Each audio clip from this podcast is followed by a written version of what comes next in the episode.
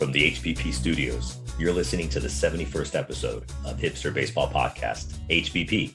I'm Dorian, and today we're joined by special guest Dylan Short. But first, on today's podcast, we learn to fight with the Cambridge Dodgers and talk with special guest Dylan Short from 680 The Fan and the 643 Podcast. But as always, we start the podcast out with a drink. And today, my drink is Grove City Hefeweizen which is an unfiltered wheat ale from RAR, R A R Brewing in Cambridge, Maryland. You know, I always support good local American brewery jobs, and I'm enjoying this delicious Hefeweizen. I'm going to have a drink, and I'm going to talk to you about a blast from the past. In the minor leagues, there used to be something called the Class D, which obviously no longer exists and there was an Eastern Shore League in Maryland from 1922 to 1949, and they all played in Cambridge, Maryland, where this brewery is from. Obviously, it doesn't exist anymore. Three of the teams that were in that league were the Cambridge Canners. I was like, what in the world are canners? Apparently, it's what people used to use before the, the invention of the icebox, invention of the refrigerator. So it would just help you preserve food for up to a year. Another team in that Eastern Shore League was the Cambridge Cardinals and ultimately the Cambridge Dodgers. And I'm going to talk about the Cambridge Dodgers because that was Don Zimmer's first pro team. Don Zimmer was a player, and then he managed the San Diego Padres in the early 70s. He managed the Boston Red Sox in the mid 70s, and he also managed the Texas Rangers and the Chicago White Sox in the 80s. But Don Zimmer is most famous for being the bench coach of the New York Yankees for almost 20 years, from 1996 until 2003. And so, if you know baseball history, then Don Zimmer collected a boatload of World Series rings. Unfortunately, a few of them at the expense of the Atlanta Braves, but that's neither here nor there. In the 1999 playoffs versus the Texas Rangers, Zimmer was hit in the head by a foul ball from the Yankee shortstop or Yankee short uh, Yankee second baseman Chuck Chuck Knobloch. In the next game, Zimmer wore a hat with the words Zim on one of the sides.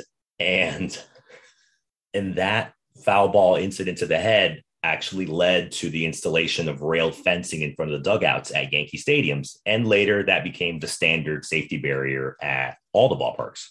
And then moving forward to the 2003 American League Championship Series, game three, Zimmer was involved in a brawl with right-handed pit, right-handed pitcher Pedro Martinez, who's now a Hall of Famer for the Boston Red Sox.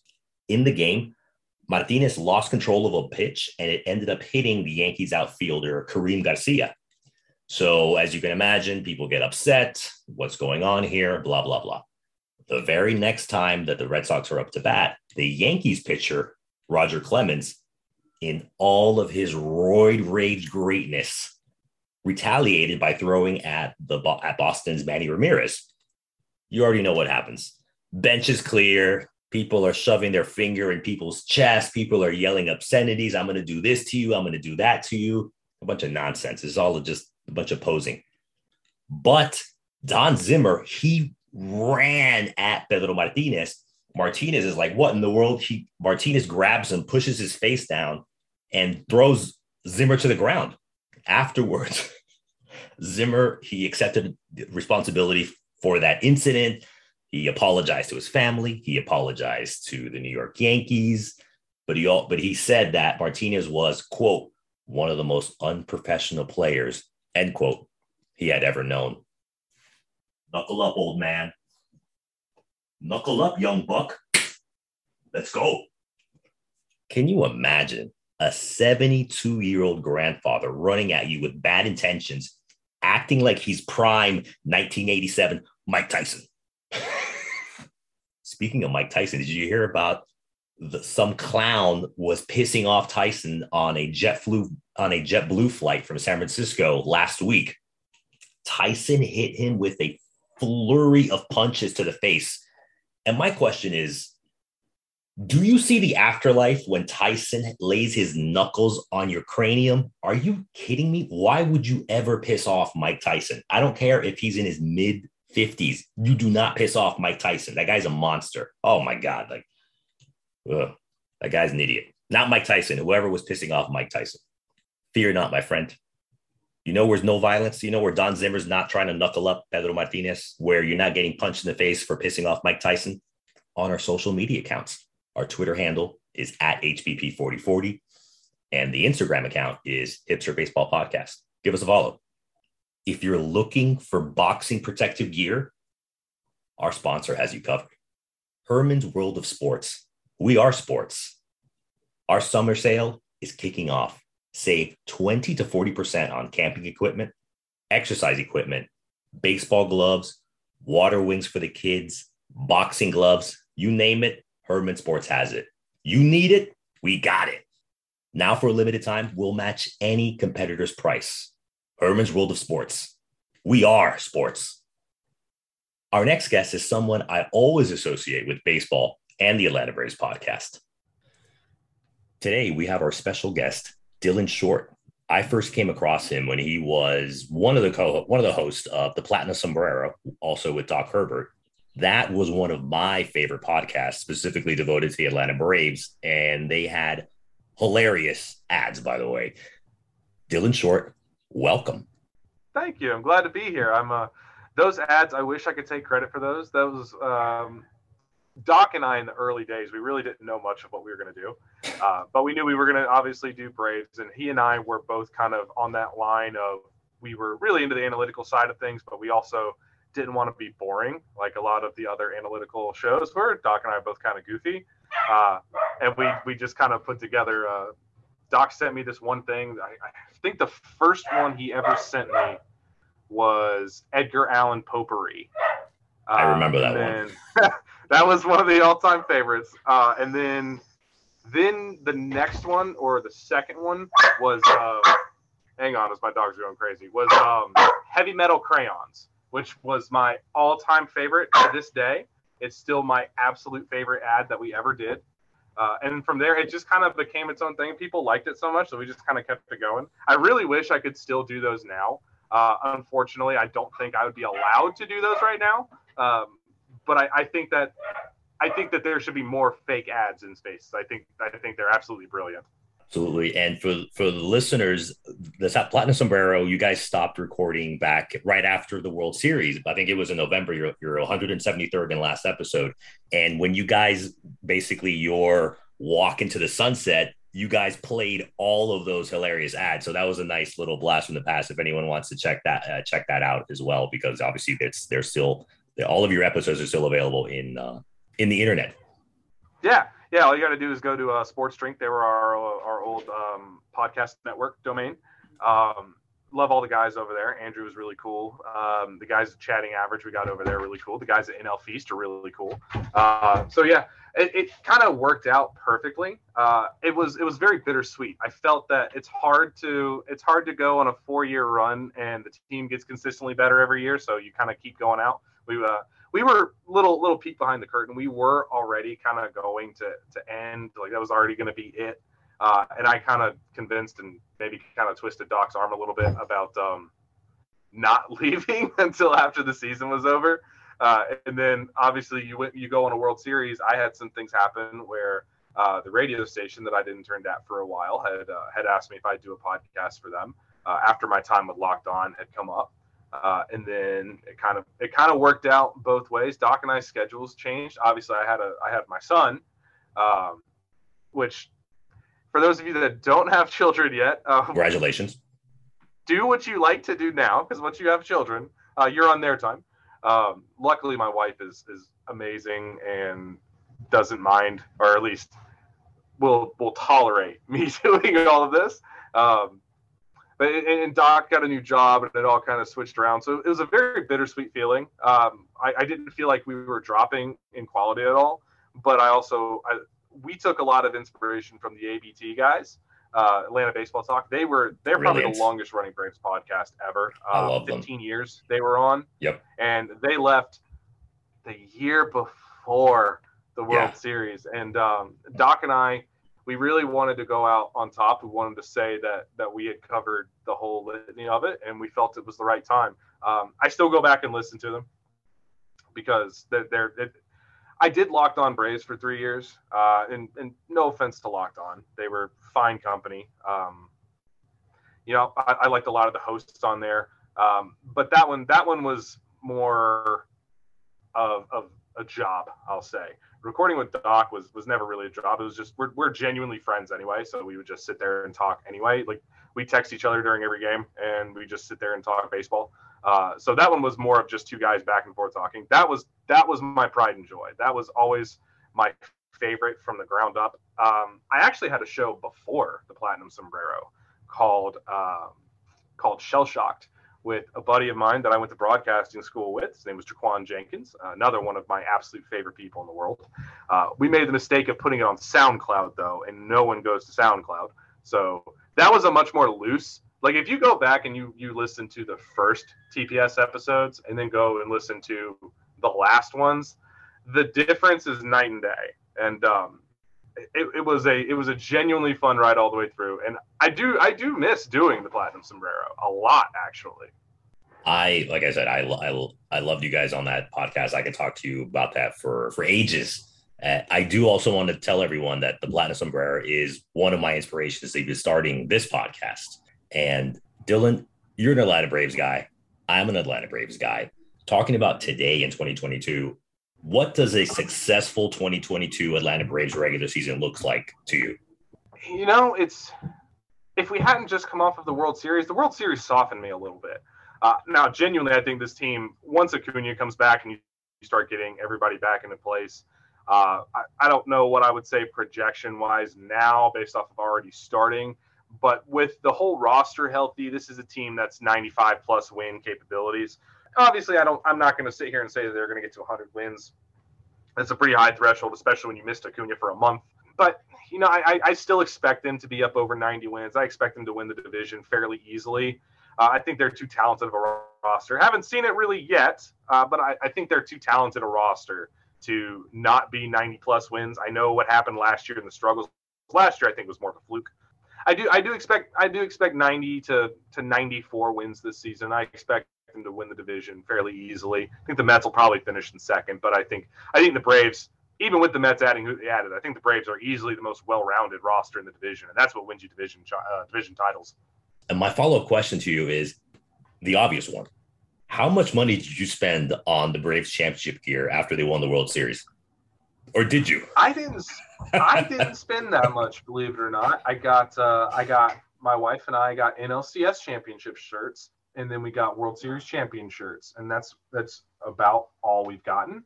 Uh, for Christmas, I got a Ronald Acuna jersey, which was phenomenal. I haven't opened it yet. I, I haven't I haven't decided whether I'm actually going to open the packaging on it or not. Uh, my wife has a Freddie Freeman jersey, unfortunately for her, that she hasn't gotten to wear yet.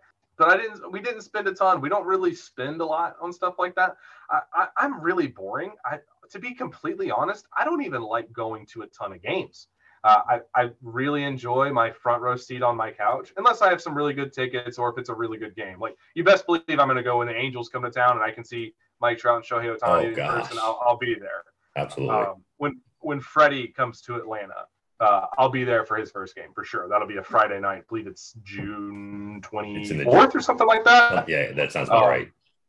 I'll go to that one. But normally, normally I'm pretty good just sitting on my couch watching watching the game. I, I, talk about the Braves enough. I talk about baseball enough with everybody around me forever that I don't feel like I'm missing anything. Yeah. Uh, but certainly, certainly, I th- that was a special, special year. Uh, it, it, it, everything just kind of fell into place all at once. So uh, I'll always have a special place for 2021, even if the Braves hadn't won the World Series.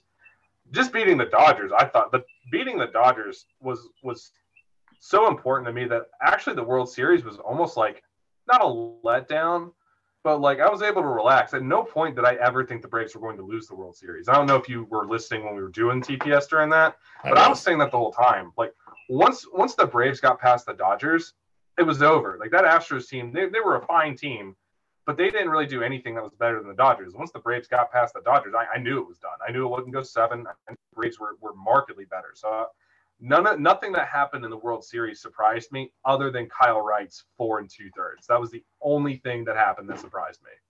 Yeah, I and speaking of the Dodgers, obviously Freddie Freeman signed with the LA Dodgers, and now he's them. He's with them, and when the when the Braves went out to LA last week to play in that weekend series in LA, or not the weekend, I'm sorry, earlier this week during the uh, the the, the beginning of the season. Game. yeah. It, it kind, you know, it kind of reminded me seeing all those players, all the former Dodgers players, all the all the former Braves players. It was almost like one of those Ocean 12s, Ocean 13s, Ocean 14 movies. They're like, let's get the gang back together.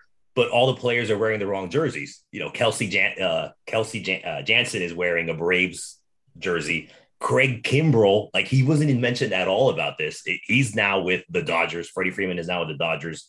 And I love that rivalry. That but now it's a real rivalry because, as you said, the Braves finally beat the LA Dodgers in last year's National League Championship Series. I'm really looking. I you shouldn't do this, but I'm totally projecting and expecting that the Braves are going to play the Dodgers in a National League Championship Series again. Same here. I, I fully expect that. I think the Dodgers. Uh, I, I, think the Giants are not going to do this year what they did last year. I think that the Giants have this weird voodoo luck that helps them out sometimes. Uh, I also, this is completely alleged. I have no proof of this, but I would guarantee you there were some shenanigans going on. There was, there's no way that the roster that the Giants had last year was a hundred plus win roster.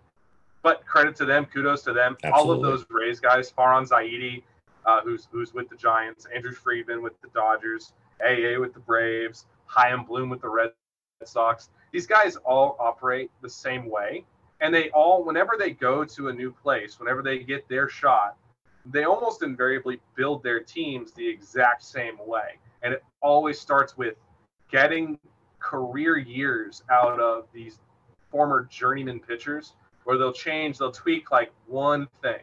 And all of a sudden they'll have career years. It was kevin Gausman for the for the giants. I don't really know who you would say was for the braves pitchers. I guess you could say charlie but charlie was still at the top of his game. But it's little instances like that. And he, I guess you could say Kevin Gausman's first 10 starts with the Braves because his first 10 starts with the Braves were phenomenal. The Dodgers tend to do it with everybody. Clayton Kershaw looked like he was like Dunzo like three years ago, and he just decided, hey, I'm just going to start throwing these pitches instead, and it worked for him. The Braves in their bullpen, I guess I'll say the bullpen for the Braves. When you see what they did with Luke Jackson in particular, all those guys kind of operate that same way. So when you watch when you watch these teams, you have that instance of how is that? How are they doing that? And then you look at the GM like, oh, it's a Ray, it's a Rays GM. Okay, I get it now.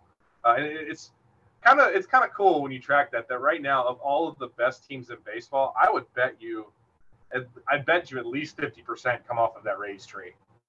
Right, the Tampa Bay Rays, yeah, their their analytics is right up there. I think the, the Guardians are right up there as well, the Cleveland Guardians. But it's they are probably the best with pitchers but Tampa, what they, it's more impressive for Tampa. One, because their stadium is a dump. It's, it's probably the worst stadium in baseball. Theirs are Oakland's. I've been there um, a bunch of times, and I completely agree. Oh, it's I don't know whose bright idea it was to have a white dome ceiling, uh, but that that person should have to stay on that field and try to field some fly balls there.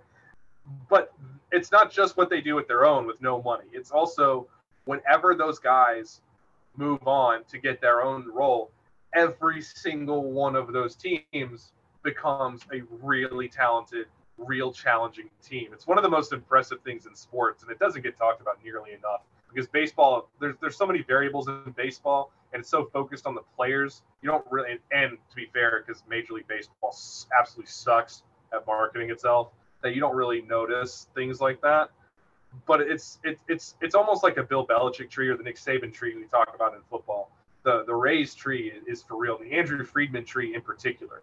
All of these guys for the Braves, for the Giants, for uh, the Red Sox, for three or four other teams are all off of the Andrew Friedman tree, and it's it's kind of cool to watch because you develop rivalries with teams that you don't typically play, but you've got that little connection in there, and I I love I love that stuff. And you were mentioning earlier the, the Braves bullpen, and one of the things that one of the things going into the regular season was that the Atlanta Braves, one of their absolute strengths was the bullpen. And obviously the Braves traded away Sean Newcomb, which I know there's not a lot of Sean Newcomb fans out there. I'm one of the few. I'm very uh, more power I, to you, man. I love lefties. You know what, Dylan? I still dream. Here's a, here's a deep cut of Luis Gohara. I still dream on my, him. That was my oh, guy. A, another Luis lefty. Gohara was uh, Luis Gohara and Joey Wentz were my two great prospect loves. I, I thought Luis Gohara was going to be the ace, and I still Amen. think he would have been.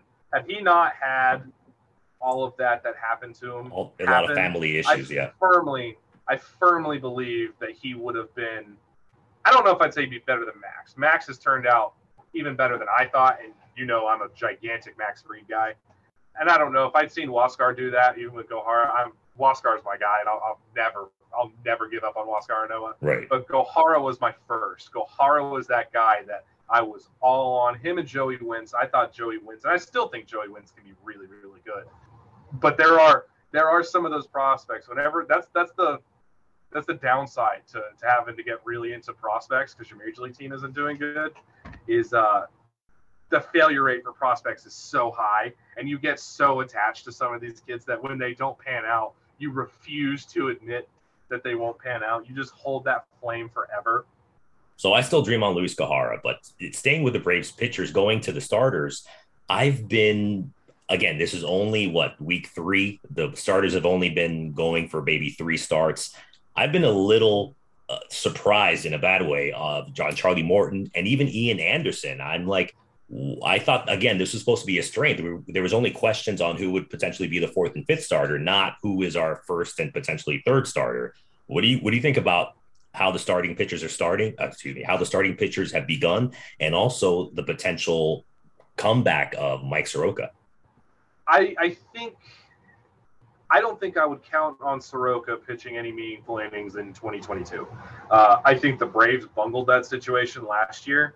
We all talk, or, or, it got mentioned about how, well, we don't know how the Staples came undone and a retore, but there was never any mention that he started off the season on the 60 day IL. But the Braves threw him in spring training for two innings in spring training. That when it happened, I, I was dumbfounded. And, you know, I, I've been known, I'll, I'm not a I'm not a bury my head in the sand fan. If something's going on that I think is dumb, then I'll say it because I, I, think everybody deserves honesty, and I think good fan bases hold their teams and their their GMs accountable. I don't think that just blindly saying that whatever decision they make is the most brilliant decision ever is being a good fan. I think it's being a bad fan. But that was that was one of the most head scratching moves for me, and I think that's directly attributable to, to why he got re-injured. I don't think the Braves will run that risk again.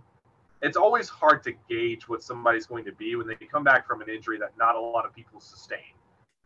Now, in Mike Soroka's favor, I mean, he's a hockey guy, so he's extremely tough. He's got legs like tree trunks anyway. And he's not a guy that came up relying on velocity. He actually started throwing harder when he got to the big leagues than he ever did in the minors. When he was first showing out in 2016, and running up to the minors. He was topping out at 92. And I, I think that's probably more what I would expect. He's probably going to lose a little bit off of the sinker. I don't think we'll see him throwing 95. I don't know. Maybe he comes back and, and, and he gets back up to his, his higher end velocities.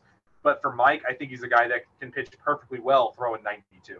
I don't think he's he's not a guy that I would say has premium stuff.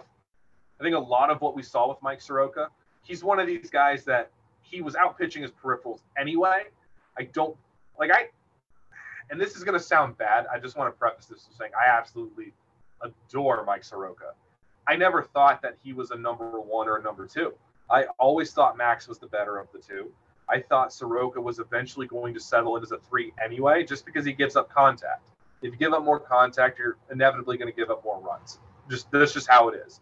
So, I I personally am not expecting Mike Soroka in 2022. I don't think the Braves are. I don't think they have any need to, quite honestly, to rush him. They have plenty of guys who can give you the innings you need to get to till you get to the postseason and can narrow it down.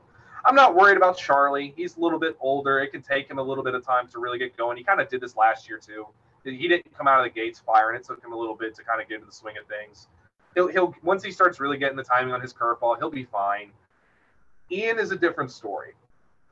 Ian has always struggled with efficiency. And I think we can kind of lose sight of maybe the blemishes on Ian because we've seen what he can do when everything's working so well. Uh, and that's when, when everything is tunneling correctly and the fastball is spotted up and the changeup is working well off of it.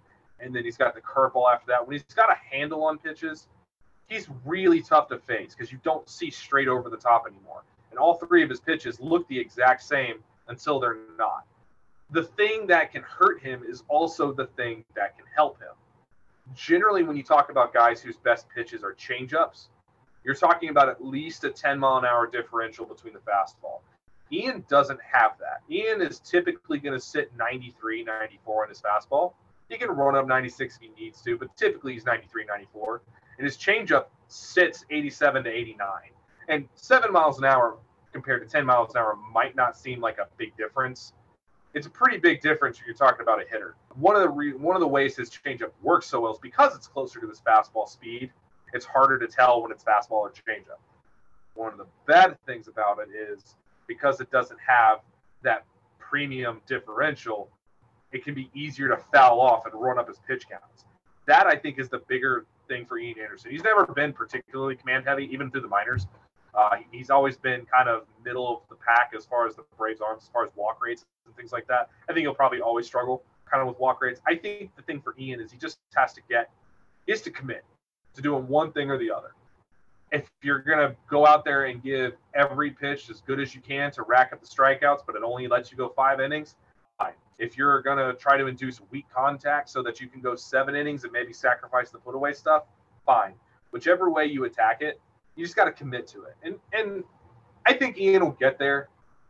I think that it helps him. That quite honestly, I don't I don't know that he's going to be the third in the rotation for for a long time. If this is the real Kyle Wright, then I mean, there's there's a real shot that Ian ends up being the number four in this rotation.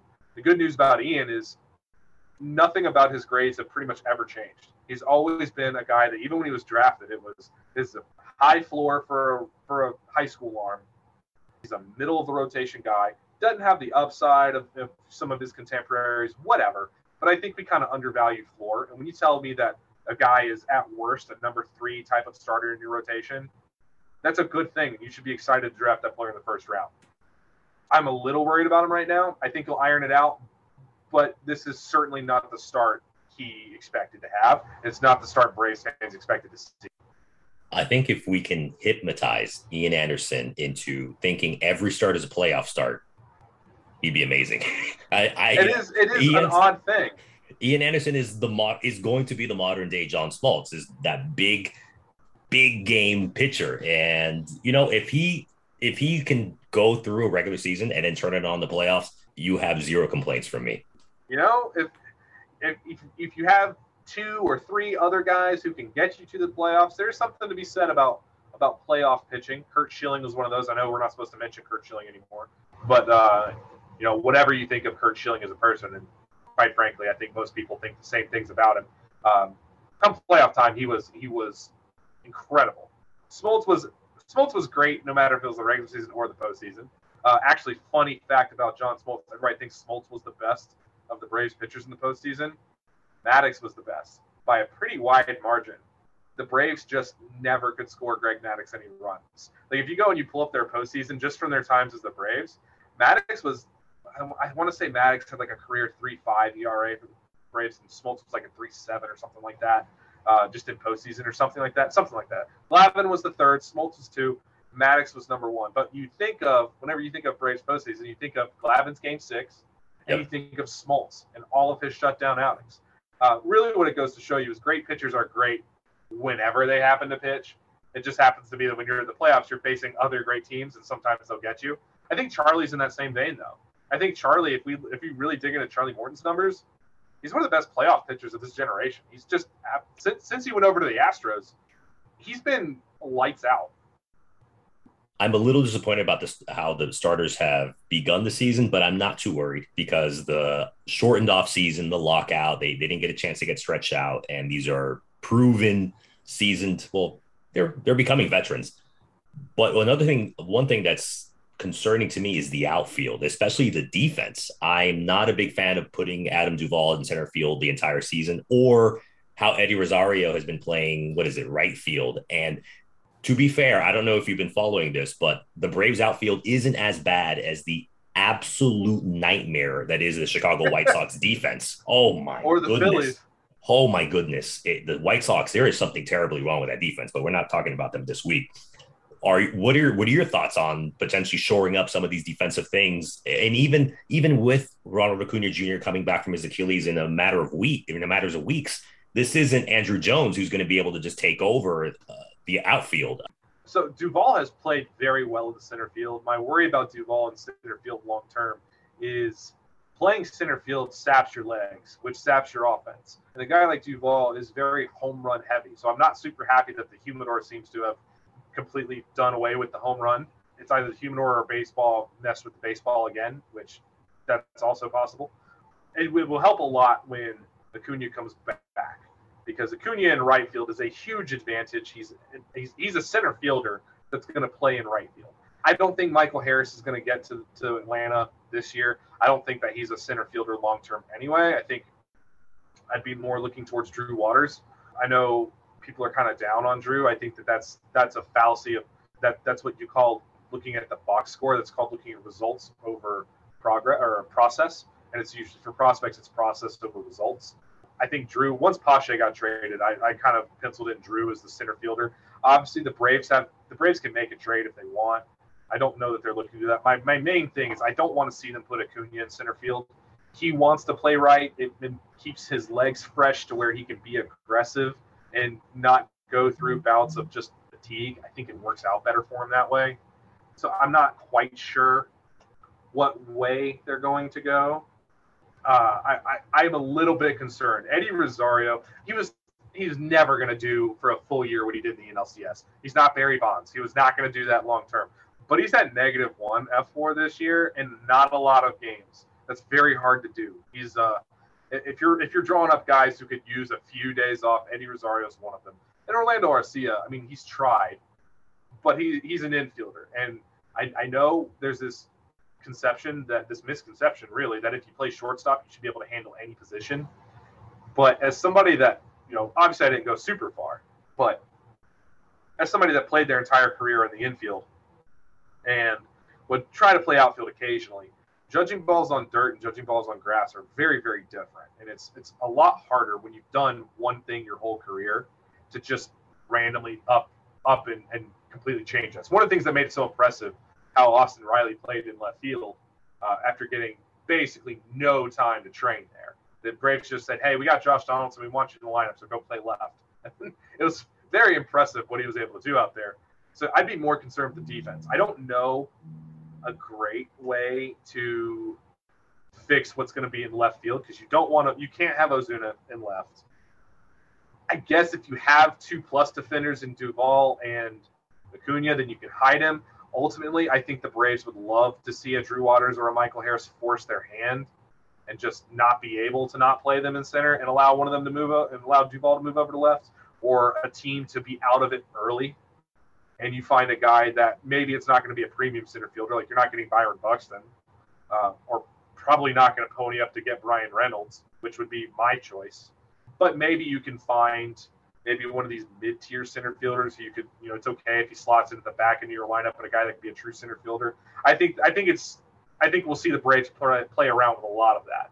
If they don't see a market increase in the defense, the worst thing to do for a young pitcher is give him an untrustworthy outfield uh, that that just balloons everything. It's kind of amazing that Kyle Wright has done what he's been able to do with bad outfield defense, and uh, I think that that's probably the biggest area of concern for me for the Braves.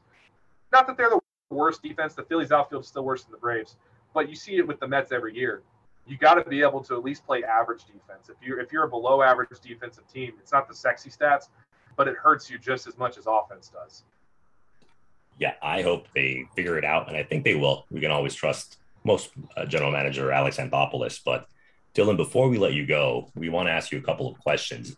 What advice do you have to any youngsters out there that want to get into sports broadcasting since you've been on radio, you've had multiple podcasts?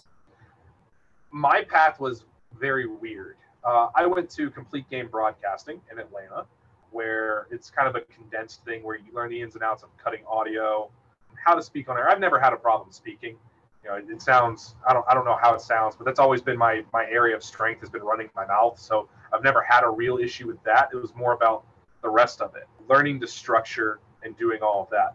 I actually like the podcast format more than anything because you can go long form with your answers. And the hardest part about radio is actually structuring your your thoughts into segments, in 10 to 15 minute segments, and trying to, to one, have enough to be able to not repeat segments, two, being able to go in depth with any regularity.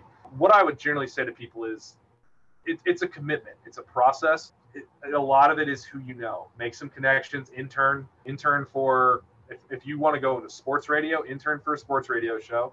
Now, I'm not saying do what I did and intern for five years. Usually doesn't take that long. But if, if going the podcast route, if your plan is to be in front of the mic, the podcast route is an excellent route to go because it gives you one, it gives you experience, but two, it allows you a medium to consistently improve. And that's one of the things that the podcast has helped me with the most and why I've got my radio show now is just from doing just from doing this nonstop for four or five years of just just constantly doing this and you slowly get better and better over time. Obviously, find yourself a really good partner if you want to do partner ups. It's always easier to have somebody to bounce off, uh, bounce ideas with instead of doing it solo. Solo is way harder than doing it with a partner. But if you go solo, find your niche. Everybody's got a niche. You don't have to copy. I, I can't stand copycats. It's okay to take to draw inspiration from. It's okay to format kind of the same way somebody else does and pay homage. But find the thing that you do that other people don't do as well as you. Everybody, every every fan or radio host that you ever listen to, they've got something that they do that is the most comfortable for them.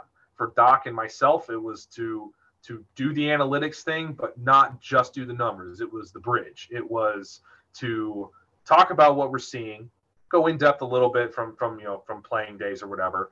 It was the fact that we were really good friends, but it was also the fact that we knew enough about analytics to, to talk about it enough to where it was never overbearing, but to where you kind of understood, you, would learn something about what's going on. I tell everybody the same thing. Find what you do, whatever it is, what whatever whatever your goal as a podcast or radio host is. Find the thing that you do and stick with it. And and it is a commitment. You gotta you gotta be willing to to go through a long period of not getting paid, of not being noticed. It, it takes a lot to do that. You can't get discouraged. I also say welcome feedback. Feedback, mm-hmm. some people can kind of get defensive over it. Occasionally, I've gotten defensive on my own, but generally speaking, that is always going to make you better. Feedback will tell tell you what listeners want to hear from you. It'll also tell it'll also let you know the things you are doing that are setting you apart from others. So don't copy, do your own thing. Be cool with everybody. And you know, if you're wanting to to reach out and try to get somebody as a guest, reach out. Don't don't be afraid to uh, have people laugh at you for for not getting a person on there in public. Now, granted, I would always try to send DMs or messages. Don't put it on the public timelines if you can avoid it, uh, and don't take it personally if people tell you no. It, it, it, you'll get a lot of no's, but there are a lot of people in this medium who have started from the same place, and uh, will will give you interviews. Like I, it still blows my mind that we had half the people on that we ever had on. Like Mike Petriello is always going to be one of my favorite guests. Brian Bridges was incredible. I couldn't believe we got Brian Bridges former scouting director for the Braves, for those of you that don't know. Um, this industry is awesome. And once you become part of it, it, it, really does expand and people will follow all over the place. Now, if you're getting into radio, just be prepared. It, it's hard to break into. It's I liken it to the mob. Once you're in, you're in for life. But it is a road trip getting in there. So learn behind the glass and get in good with your program directors, your your producers, and your board ops people in front of the mic, the talent as they call it, those come and go. Nobody wants to help you because, or most don't want to help you because there's a spot, there's a shot you take their job. The guys behind the glass, the ones who don't get any love, those are the ones who are doing the hardest job out there. Get in, go with them, and it'll and it'll come forward for you. Those are that's some good advice. Dylan, my last question. We always love promoting local places so if any of us are going to go to Atlanta to see the Braves this season and hopefully make a deep run into the playoffs, what is a local place that you like to go have a drink or a go-to food space spot in Atlanta? So I don't usually get to Atlanta very often. I live about about 30 miles uh, north of Atlanta. But whenever you go to the battery, pretty much any spot in the battery is fantastic as far as food.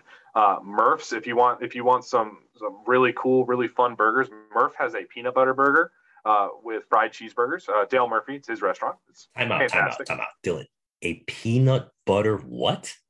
peanut butter burger, man. If you haven't tried it, you should. It's incredible. Uh, there's Marlowe's taverns all over the place. I love Marlowe's. They uh, that I'm I'm kind of lame. I don't drink a whole lot anymore. Uh, I don't drink a whole lot, so I don't go out to, to bars very much. But you can't throw a rock and not hit an not hit an outstanding drinking establishment somewhere in Atlanta and, and in Cobb County especially.